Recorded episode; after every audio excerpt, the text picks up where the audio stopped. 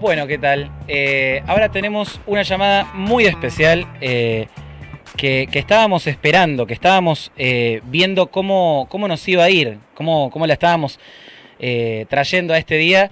está con nosotros una persona, un referente, un referente en lo artístico, un referente en el humor político, un referente en el análisis de, de cómo estamos como Argentina. Enrique Pinti, Enrique Pinti con nosotros. Buenas noches, Enrique. Hola, buenas noches, ¿qué tal? ¿Cómo andan?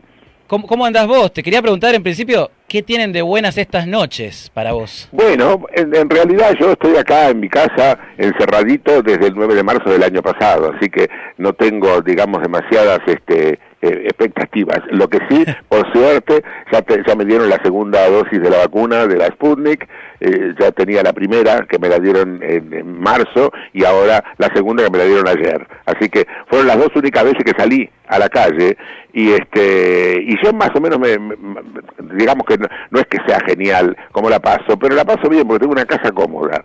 Tengo una casa cómoda, amplia, vivo con, un primo ahijado de mi mamá y de mi papá que, que vive conmigo y este una señora que, que viene a cuidarnos también y por supuesto eh, también este un masajista que viene tres veces por semana para eh, agilizarme un poco las piernas, porque el, problema mío que tengo fundamentalmente es la diabetes. Entonces soy diabético, gordo y por supuesto este con, ese, con ese tipo de problemas de, que trae la diabetes.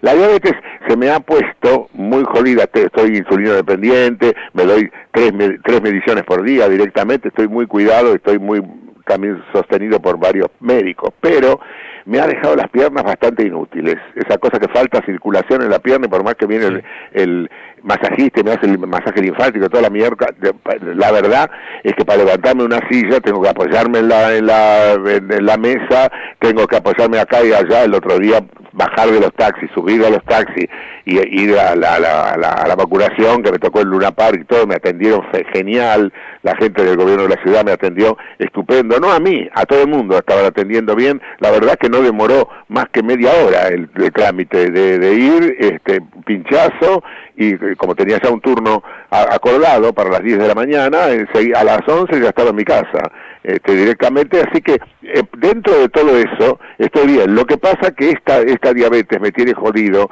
desde el año 15, 16 que se me declaró de golpe y entonces no me permite caminar bien, ¿te das cuenta? Caminar bien. Después lo demás, si yo estuviera de, las piernas, como estoy de la cabeza, estaría bailando el bolero de Ravel en el Colón, ¿te das cuenta? Porque tengo, tengo, tengo 81 años y tengo una energía de la puta madre y tengo bien la memoria y tengo bien la cabeza y todo. Pero, bueno, mi, el espectáculo, si ahora se vuelven a abrir los teatros y toda la, historia, para mitad de mayo tengo un espectáculo nuevo, nuevo, no es nada nuevo porque como yo hablo de la realidad, la realidad no cambia mucho, desgraciadamente. Yo veo los, monólogos de Tato Bores grabados hace 40 años y dice más o menos la misma cosa que podría decir hoy si viviera. Pero dentro de eso es un show que se llama eh, protocolo, le puse protocolo como nombre y yo lo, voy a hacer sentado, por supuesto, lo cual no sé si es muy divertido para el público ver un señor de 100 kilos sentado en, en, una, en un sillón, pero bueno,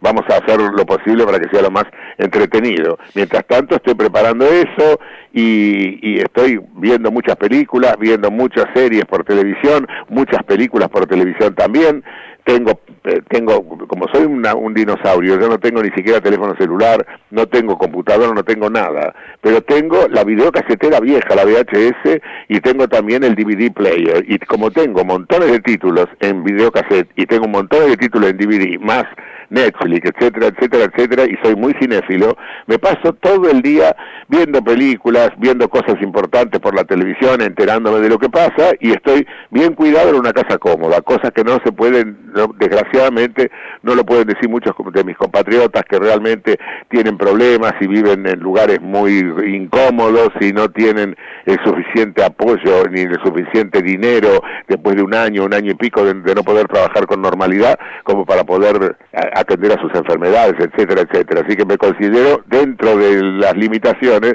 un privilegiado. Bueno, otro panorama distinto del que estaba esperando. La verdad que entonces sí, son buenas noches. Eh, claro. Te quería, te quería consultar, Enrique, vos, vos desarrollaste durante muchos años esta mirada eh, aguda como para pensarnos a nosotros como argentinos, o sea, eh, el argentinismo, la argentinidad. ¿Cuál es ese argentinismo? Y de alguna forma, ¿qué es lo que está cambiando en el humor, en la sociedad, en la cultura, en la política? ¿Cuál es el nuevo argentinismo o el argentinismo del siglo XXI para vos también? Mira, las cosas han cambiado y siguen cambiando y siempre cambiaron en todo el universo. Ahora, esta, esta, esta etapa de pandemia que también es universal, que toma el noventa y pico por ciento, ha cambiado mucho nuestra, nuestra manera de enfrentar la realidad, nuestra manera de transmitir la realidad, nuestra manera de sufrir la realidad. Pero creo que si vamos a la, a la cosa básica de toda la vida, somos un, no se puede generalizar mucho, pero somos un pueblo, en general, los que vivimos en los, en los grandes conglomerados urbanos, ¿no es cierto?, en las capitales de las provincias, en Buenos Aires, en, en ciertos sectores del, del, del, conurbano también, y todo lo que vivimos todos apiñados, todos juntos, y somos el producto de una mezcla de razas que hubo ya desde finales de los del 1800, 1900, 1890, un montón de nacionalidades diferentes. Entonces, por eso, durante años quisimos ser, tener el modelo de nuestros de nuestros antepasados europeos, generalmente europeos, tanto europeos eh, italianos como europeos eh, franceses o, españoles, por supuesto, más también los anglosajones, los rusos, vinieron todos para acá, gracias al horror que ocurrió en Europa y en, Estados Unidos con guerras y todo lo demás, vinieron todos para acá y crearon una especie de cultura nacional, pero internacional, con esa con esa nostalgia de por la por la tierra que dejaron y nos inculcaron sus costumbres, su manera de vestir, su manera de y después fueron pasando los años y nosotros creíamos que éramos italianos, creíamos que éramos franceses, creíamos que nosotros teníamos otra, otra, otra sello más cosmopolita que en el resto de Latinoamérica.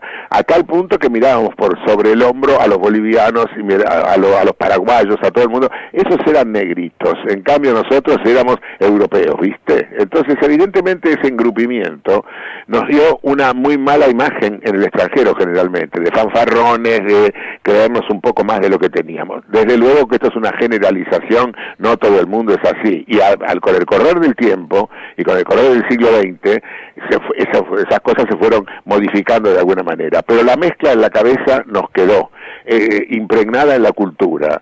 Somos una raza que, tiene, aunque no tengas la sangre de, estos, de, de estas regiones o de estos países del mundo, somos una mezcla de judíos, eh, protestantes, católicos, ateos y este, pesimistas y optimistas. Entonces, tenemos una cosa, yo digo siempre, tenemos el lamento de los judíos, se permanentemente, el judío se lamenta toda la vida, tenga plata no tenga plata, siempre es hoy, hoy, hoy, ¿qué pasó?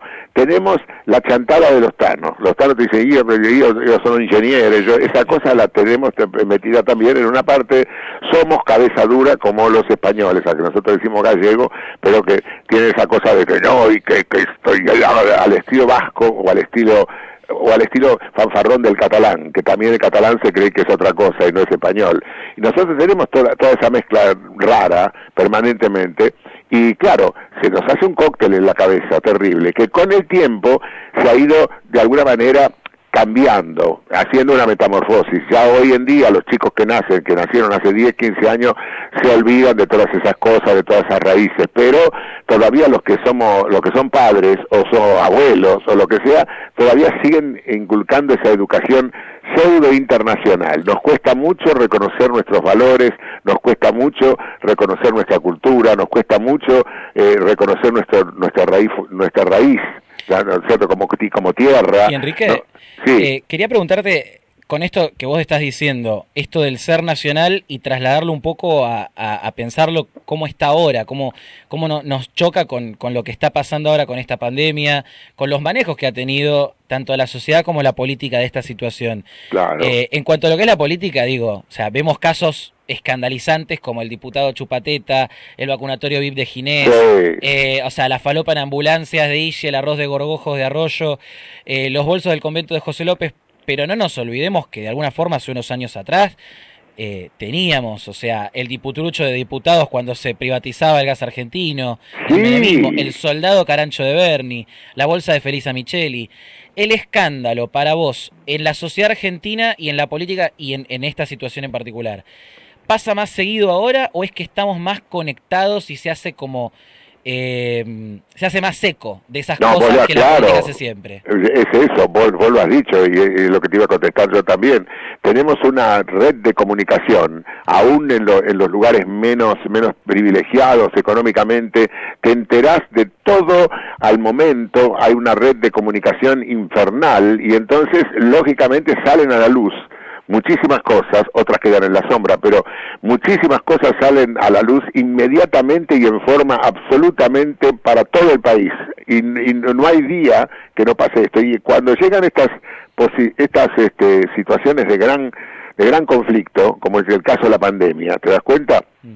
De alguna manera, nosotros nos ahí nos damos cuenta, yo por lo menos me doy cuenta de que por más que tengamos características nacionales, que tengamos defectos nacionales, virtudes nacionales y todo lo demás, estoy viendo que la comunicación y que la, manera de, de, comportarse es bastante parecida en todo el mundo. La pandemia en ese aspecto ha sido un común denominador. Yo te lo digo porque veo permanentemente los noticieros de España, de Italia, de Francia, de Alemania y de Inglaterra y de Estados Unidos también. Y estoy perfectamente al tanto de que en todos los lugares la gente no, no está guardando conciencia, porque acá tenemos esa cosa de, de, tarados de decir, no, los países organizados, como por ejemplo Alemania, Alemania está hecha mierda, y ya lo dijo el otro día la señora Merkel en todos sus discursos, está hecha mierda y dice, por favor, un poco de disciplina. Pero acá un montón de salames que hablan porque vieron alguna película de hace 40 años y dicen, los alemanes son muy organizados. Sí, hasta que no les viene esto. Cuando les viene esto, esto cae y no soy ni argentino, ni nada por el estilo. Somos seres humanos que tenemos nuestras debilidades, nuestras virtudes y nuestras debilidades. El comportamiento en la pandemia es igual. Estábamos, teníamos a Chile, pero no, porque Chile, porque esto, porque el otro, Uruguay, porque Uruguay, y ahora están todos contagiados, hechos mierda. Y además, siempre hemos ignorado las partes feas de esos países que nosotros queremos tanto y de demás. Estados Unidos es una potencia número uno, nadie lo va a negar desde luego, pero los conflictos raciales que hay en Estados Unidos, las diferencias antes de la pandemia, desde, el siglo XIX, la guerra de la secesión y todo lo demás, es algo vergonzoso para una razón, para una nación que se dice democrática. Las cosas que tuvo que pasar Rusia, desde la violencia de los zares hasta el horror del estalinismo y el comunismo, fueron atroces, ¿entendés? En la época donde estaba todo fenomenal y qué sé yo, Patatín, la posguerra fue de, terror y ahora Putin, Dios lo guarde en una alacena y no lo suelte. Entonces, evidentemente, me parece que así como esta pandemia es panamericana, pandémica en todo el mundo, tenemos que empezar a ver que en el fondo somos todos iguales ante la desgracia. La guerra hace que, las cosas se nivelen. Y cuando hubo guerra, guerra, la guerra de los aviones, la guerra de la Primera Guerra Mundial, la Segunda Guerra Mundial, la Guerra Civil Española, ahí sale lo, lo peor del ser humano, no lo mejor cada uno va con el sálvese quien pueda, y sea alemán o sea español, o sea del norte o sea del sur o sea norteamericano, siempre caemos en la basura, en la miseria, en me salvo yo, en sálvese quien pueda, en me importa un carajo el vecino, yo tengo que, salvarme. Entonces, yo, la, la verdad, no, no, eh, a los 81 años te puedo asegurar que he visto demasiadas cosas como para que me vuelvan a engrupir. Enrique, y hablábamos precisamente del tema de la pandemia, eh, lo que me, surge es eh, con el tema del espectáculo también. Eh, o sea, vos estás ahora, por ejemplo, preparando este nuevo unipersonal, estabas esperando hasta hace poco esta segunda dosis que te diste recientemente. ¿Cómo, cómo cambió la pandemia eh, y este todo este nuevo escenario político, la forma en la que vos produjiste este nuevo proyecto. Y vos dijiste también esto, esto del tema de, de bueno, eh, cambiamos los nombres, pero los mismos problemas persisten. Agarro un relato del 2011, del, del 2006 y es lo mismo, un calco. Entonces, ¿por qué repetimos los argentinos también de alguna forma los mismos nombres y los mismos errores? Esto es algo que es, una, es para Hitchcock, no para mí, ¿viste? Es para el maestro del suspenso, porque realmente y del misterio, con Agatha Christie, porque de verdad no entiendo, no entiendo que hay como una especie de, ir para atrás y para adelante, para atrás y para adelante, porque hay algo que, no sé, parece sentido común, pero es el menos común de los sentidos. Suponete que a, nosotros nos cagó el kirchnerismo, un desastre. Pero cuando se fue el kirchnerismo, vino el macrismo y nos requete contra cagó. Y entonces, ¿qué hicimos? Cuando nos cagó el kirchnerismo, elegimos al macrismo. ¿no es cierto? Que ya nos había cagado en otras oportunidades esa, esa gente y qué sé yo, pero nos olvidamos y lo llamamos. Después, entonces, como nos cagó y dejó al país en un estado espantoso, volvimos a los kirchneristas directamente. Ahora aliados, pero de todas maneras volvimos otra vez a la misma persona o al mismo, a la misma agrupación que nos cagó. Y ahora estamos pensando en que la salvación viene por el frente de todos. O sea, queremos volver a ese tipo, porque no encontramos a nadie, no encontramos a nadie que te dé una solución. Y viene ocurriendo desde hace muchísimo tiempo. Cuando estaban los militares, en el último proceso militar, estábamos una gran parte de la población abrumados por la censura, por los desaparecidos, por las torturas, por, por lo que se ocultaba, por todo lo demás. Cuando viene Alfonsín, viene, bueno, venía sin, sin ningún mal antecedente, todo lo demás, venía con la democracia bajo el brazo y todo lo demás.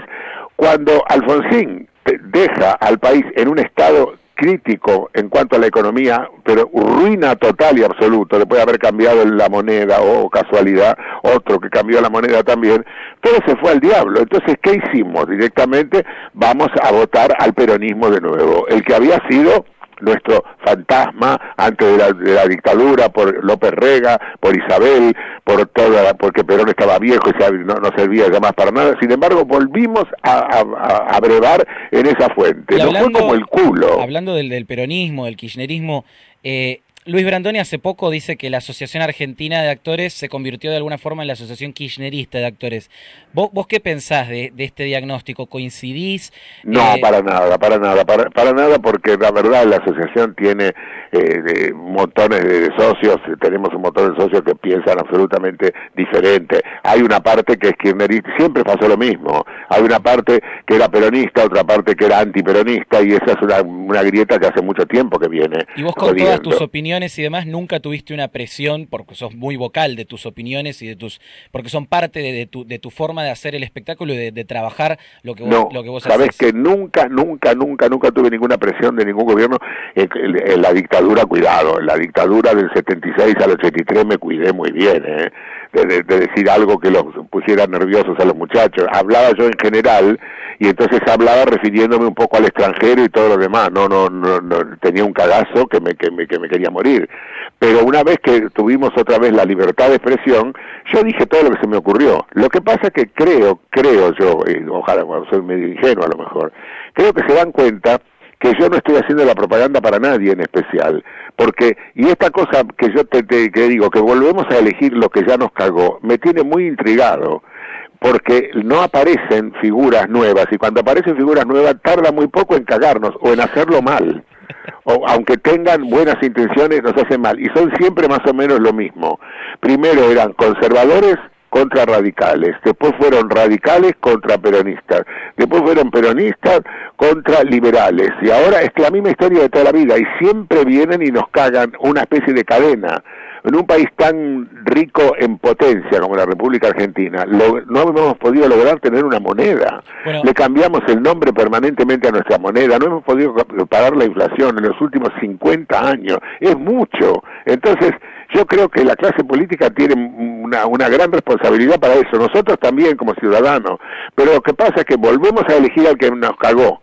Yo creo que tendría que salir gente nueva, de verdad, que no tenga ningún tipo de antecedente, porque entonces te podés clavar pero te podés clavar con alguien que no te cagó nunca. Ahora que te cague uno que ya te cagó otra vez, realmente es, es absolutamente inadmisible, ¿te das cuenta? Enrique, es como esa, Sí, matar o morir, estamos ahí con, yo justo para, para terminar te iba a hacer una pregunta sobre todo esto que estás hablando, de cómo, cómo nos vienen cagando, cómo nos vienen eh, escupiendo de alguna forma con todas estas cosas. Eh, está ese monólogo muy famoso de Federico Lupi en la película de 1997, la de Martín Eche, de que Argentina es una trampa. Eh, y acá lo que te quiero preguntar es qué te pasa con esa afirmación. ¿Es así? Eh, ¿en dónde, si es que lo tiene, reside la esperanza del argentino para creer contra viento y marea que todo puede mejorar en algún momento? ¿Y para vos puede mejorar? Sí, puede, se puede mejorar, seguro que se puede mejorar. Lo que pasa es que yo no sé cómo se hace. Si yo supiera cómo se hace, yo la estaría proponiéndome pero yo no tengo la menor idea de cómo se arreglan los problemas. Yo trato de resolverlos cuando se me presentan a mí. Yo he sido muy privilegiado porque he tenido mucho éxito en el teatro, entonces la, no tengo familia, familia de mujer e hijos que mantener ni nada por el estilo, entonces tuve eh, cierta, cierto tarro, pero de verdad no sé cómo se hace. Si yo supiera cómo se hace, sí, y eso creo que me lo valora la gente y por eso creo que, que de alguna manera me siguen con, con, cierta consideración, aún haciendo caso omiso de las cosas con las que no coincidan conmigo. Saben que yo no estoy haciéndole propaganda a nadie exactamente, ni, ni, ni nada que se le parezca directamente, que yo estoy diciendo y tratando de analizar la, las situaciones de la manera no objetiva, ¿eh? porque yo no soy objetivo para nada, soy absolutamente subjetivo, pero, pero que tengo esa, esa cosa de, de que se dan cuenta que yo no estoy haciéndole el favor a nadie, ¿entendés? Y que yo no estoy haciendo la propaganda de nadie, y que cuando yo puedo decirte, ay, que me encantaría votar a fulano de tal, pero en cuanto hace una cagada, yo se la digo, aunque yo lo haya votado y aunque yo haya dicho, che, tenemos que votar porque me parece una persona bien intencionada, pero saben perfectamente que, que, que, no, que no es de mala intención ni de nada por el estilo, lo que pasa es que no sé cómo se hace, ojalá supiera cómo se hace, yo me quejo de la inflación y no sé cómo se para, no tengo la menor idea. Bueno, Enrique, te agradezco un montón por haber estado con nosotros. Eh, la verdad que precisamente en esa situación nos encontramos muchos argentinos. Eh, criticamos, sabemos lo que tenemos que afrontar, eh, pero de alguna forma no, no, no, sabemos a dónde, a dónde apuntar, a dónde, a dónde ir. pero en esa, esa es la lucha que tenemos que de alguna forma encontrar. O sea, decir, ¿qué es lo que tenemos que reclamar? Bueno, levantemos la voz de alguna forma o riámonos y riámonos en el soncocho en el que estamos. Gracias, Enrique. Y bueno, espero la próxima hora que estás con las dos dosis, te podamos ver, te podamos ver en el estudio con nosotros. Así que. Muchas gracias, muchas gracias. ¿eh? Bueno, un abrazo muy grande y un saludo para, para toda la audiencia de Diadele. Muchísimas gracias, eh, saludos para todos, gracias.